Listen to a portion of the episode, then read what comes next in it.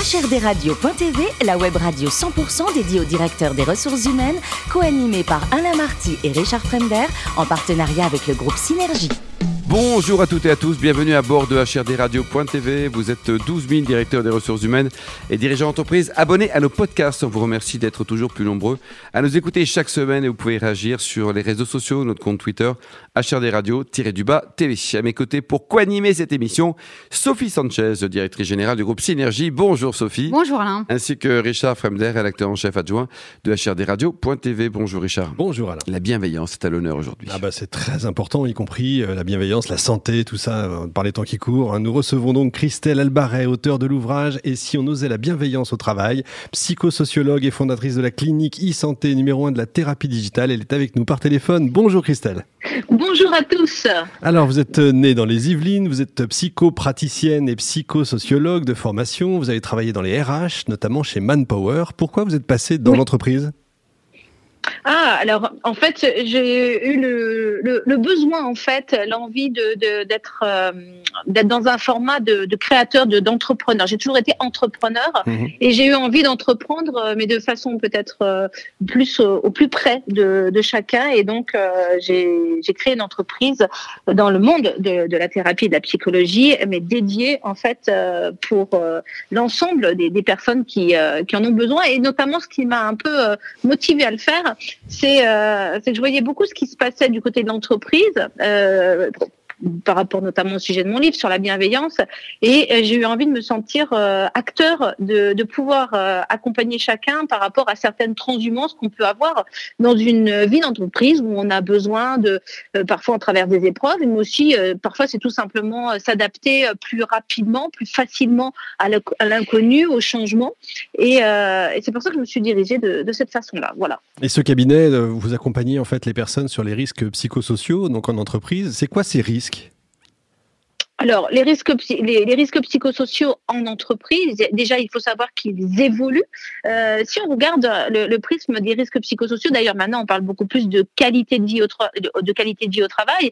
Et les risques psychosociaux sont lorsqu'on ne traite pas la qualité de vie au travail, c'est ce qu'on a comme conséquence.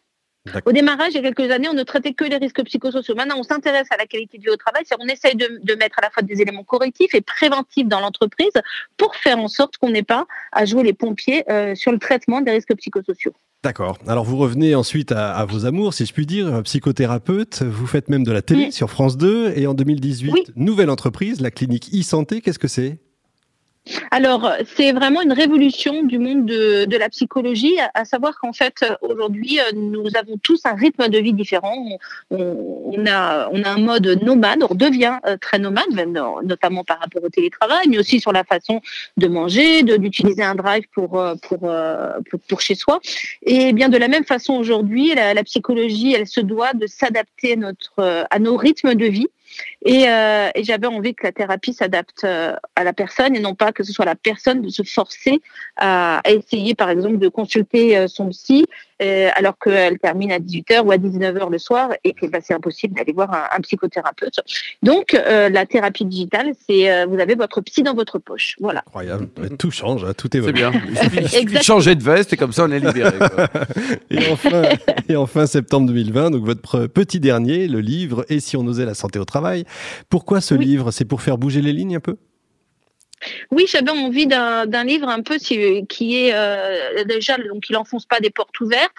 Il est aussi euh, clairement euh, orienté méthode, résultat. Vous savez, la plupart des, des- des- des- que, que je sois en tant que coach, en tant que psy, quand on explique des choses, quand on, on ouvre des, prises de conscience, en règle générale, une fois que quelqu'un a compris, je fais OK, j'ai compris, il faut que je traite ça, mais la, la, la, la question juste après, c'est comment on fait? Mm. Et la plupart du temps, là, vous n'avez pas les réponses. Et ben moi, j'ai eu envie de faire un livre qui répond à tous les comment on fait, qu'on soit salarié, qu'on soit manager, qu'on soit dirigeant d'entreprise, qu'on soit consultant, d'avoir une véritable boîte à outils riche, facile d'utilisation, puis en fonction de notre de notre appétence et notre savoir-faire en termes de bienveillance. Vous avez des gens qui sont déjà euh, experts en bienveillance sans même avoir été formés, puis d'autres pour lesquels c'est un grand pas à faire. Mais peu importe qui, qui vous soyez, vous savez, euh, il y a une publicité qui dit euh, venez comme vous êtes. Voilà, c'est pareil. La bienveillance, venez comme vous êtes. Et ce manuel, c'est une invitation à pouvoir euh, vraiment pratiquer la bienveillance, quel que soit euh, notre notre niveau de, connaissance, de compétence et aussi notre notre envie. Mmh Sophie. Alors, qu'est-ce que la bienveillance en entreprise pour vous? Car c'est un vaste sujet et les définitions ne manquent pas sur ce sujet justement. Oui, alors, et, et, vous voyez, plutôt que de, de, de donner la, la, définition euh, propre de, de, la, de la bienveillance, euh, je vais plutôt dire qu'en fait, en réalité, la bienveillance regroupe ce que j'ai appelé une colonne vertébrale de bienveillance avec différents euh, mots-clés, on pourrait dire, comme par, par, exemple le respect, le dialogue, la, la, la justesse, le sens. Et euh, ce qui était vraiment, ce qui est vraiment à retenir, c'est que la bienveillance, il y a, il y a, il y a un aller, il y a un retour. En fait, la, la, la bienveillance, c'est quelque chose que l'on donne, mais c'est aussi quelque chose que l'on reçoit. Et surtout, la bienveillance, le premier niveau, c'est qu'on pense, on, on, est tous cette notion d'être quasiment bienveillant avec l'autre. Mais quand on n'est pas bienveillant avec l'autre, souvent c'est parce qu'on n'est déjà pas bienveillant avec soi. Et la première prise de conscience que je donne dans ce livre, c'est d'abord d'être bienveillant avec soi. Une, par exemple, une des règles de la bienveillance, c'est d'apprendre à dire non. Parce que dire oui, oui, oui, parce que parce qu'on a envie de faire plaisir, parce qu'on a envie d'être reconnu au travail, parce que euh, parce qu'on a peur aussi parfois pour certaines raisons. Eh bien, par exemple, savoir dire non, c'est se respecter soi, c'est déjà être bienveillant avec soi, mais c'est aussi être bienveillant avec l'autre. Parce que quand je suis capable de dire à, par exemple, à mon manager ou à un collègue, écoute, non, je peux pas, je peux pas prendre ce, ce dossier, ou alors attention, si je prends ce dossier, ça veut dire que tel autre dossier, je ne pourrais pas le prendre. Je suis bienveillant vis-à-vis de moi parce que je me respecte, mais je suis aussi bienveillant vis-à-vis de l'autre parce que je le respecte dans ce nom, je le, comment dire, j'informe du pourquoi, du comment pour qu'ensemble on puisse avancer. Sophie. Euh, vous en avez fait un livre euh, parce que vous considérez que la bienveillance euh, reste dans les discours en entreprise ou et ça, et ça manque de pratique? Oui, on va être très clair, Sophie. Oui. Ouais. Eh ben c'est dit. Moi, je suis anti-langue de bois. Vous savez, c'est pareil comme je travaille sur France 2 à la télé. On me dit, euh, vous, moi, celle en tant que psy, vous êtes la psy qu'on comprend. Parce que je parle cash. Et oui, la bienveillance, il y a une grosse différence. C'est comme une charte d'entreprise. Euh, utiliser la bienveillance euh, au quotidien en mots-clés mais ne pas la pratiquer, euh, c'est une grave erreur parce qu'en plus le risque c'est que le, le mot bienveillance soit connoté, ne soit plus ne, ne soit plus à sa place. Donc oui, j'ai en, écrivant ce livre, j'avais aussi envie de dire ok, maintenant, euh, et ce qu'on peut faire hein, à l'intérieur du livre, évalue-toi, évalue-toi en termes de bienveillance. Est-ce que tu as un sentiment d'être bienveillant de toi ou que ton environnement est bienveillant? Et donne-toi les clés, les, les moyens de pouvoir avancer. Et euh, quand on me dit bah, euh, la bienveillance, c'est avant tout le rôle des managers, je ne suis pas d'accord. Euh, quand on dit la bienveillance, c'est uniquement la direction, je ne suis pas d'accord. Quand on dit la bienveillance, c'est uniquement les salariés, je ne suis pas d'accord. C'est à tous les niveaux. Ouais, au, au moins, vous, Christelle, vous dites non, ça c'est bien, ça. Hein, vous êtes auto-appliqué la méthode. Bien. Oui, ça concerne aussi les salariés. C'est pas que les managers sûr, et l'entreprise, c'est tout le monde. C'est tout le monde. Le dirigeant d'entreprise, vraiment pourquoi? Parce qu'il influence, mais au même titre que la bienveillance, il influence un cap. Donc c'est son rôle. Donc, il doit intégrer la bienveillance pour, pour l'influencer et donner ce cap de la bienveillance et de ce que cela concerne à l'intérieur. Mais euh, c'est aussi le, tout à chacun, en tant que personne, d'assumer, de prendre sa propre responsabilité, de ne pas la, la renvoyer à l'autre pour que justement chacun puisse faire avancer ensemble l'entreprise. Hum. Alors, est-ce qu'on doit en faire une compétence évaluable selon vous? Ah oui, ça peut être un soft skill, bien sûr. D'ailleurs, il y a. Donc ça veut dire formation. Faut, ça veut dire une formation si euh, on n'est pas aux attendus.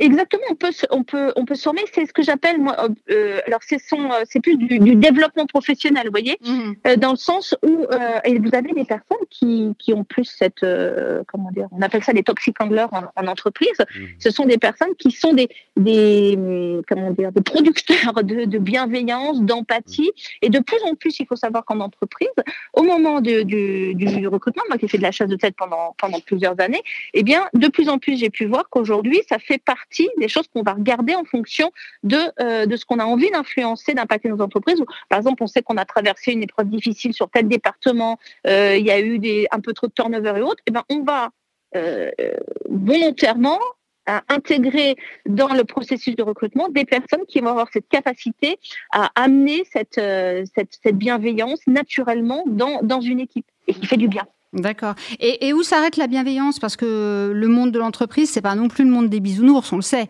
Non, c'est clair. Mais la bienveillance, ça n'a rien à voir avec de la gentillesse. Hein. La bienveillance, c'est euh, le respect de soi, le respect de l'autre et des, et des règles du jeu qui permettent en fait de travailler ensemble sans souffrir. Je ne souffre pas, je ne fais pas souffrir l'autre. Mhm. Et en plus, on est performant. Christelle dit tout, le télétravail, c'est bienveillant ou pas? Le télétravail, alors c'est peut-être un peu court de le dire comme ça, euh, mais est-ce que le télétravail est bienveillant Si on amène à, à chacun les, les moyens de pouvoir euh, être en, en télétravail, c'est bienveillant. Vous me demandez ça à moi, par exemple, mon entreprise est 100% en télétravail, par exemple, et je peux vous dire que l'ensemble des salariés et des collaborateurs Vous avez combien de collaborateurs, sont extrêmement. Vous êtes combien Euh, on est boîte? 16 aujourd'hui. 16, d'accord. Donc 16 dans 16 On est lieux 16. différents, quoi.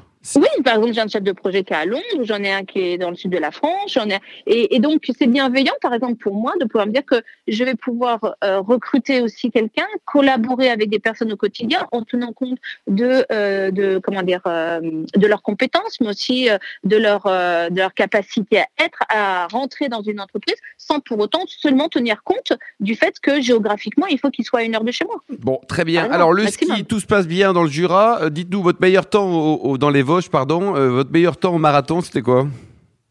Ah, le meilleur temps, j'ai fait euh, 3h30. Et c'était où? Et bien, c'était à Paris. D'accord, bah 3h30 c'est pas mal ça, parfait, très bien. Bon bah écoutez, dans ces cas-là, euh, donc euh, on rappelait quand même le titre de ce livre, hein. il est sorti en septembre dernier, si on osait la bienveillance au travail. Ça coûte combien votre bouquin pour être bienveillant jusqu'au bout? Euh, 20, 24 euros, je crois. C'est 25, donné, 90. merci beaucoup Christelle, bon ski, merci également Voilà. à vous Sophie et Richard. Merci beaucoup. Fin de ce numéro d'HRDRadio.tv. Retrouvez toute notre actualité sur nos comptes Twitter, LinkedIn et Facebook. On se donne rendez-vous jeudi prochain à 14h pour une nouvelle émission. L'invité de la semaine de HRDRadio.tv, une production B2B Radio.tv en partenariat avec le groupe Synergie.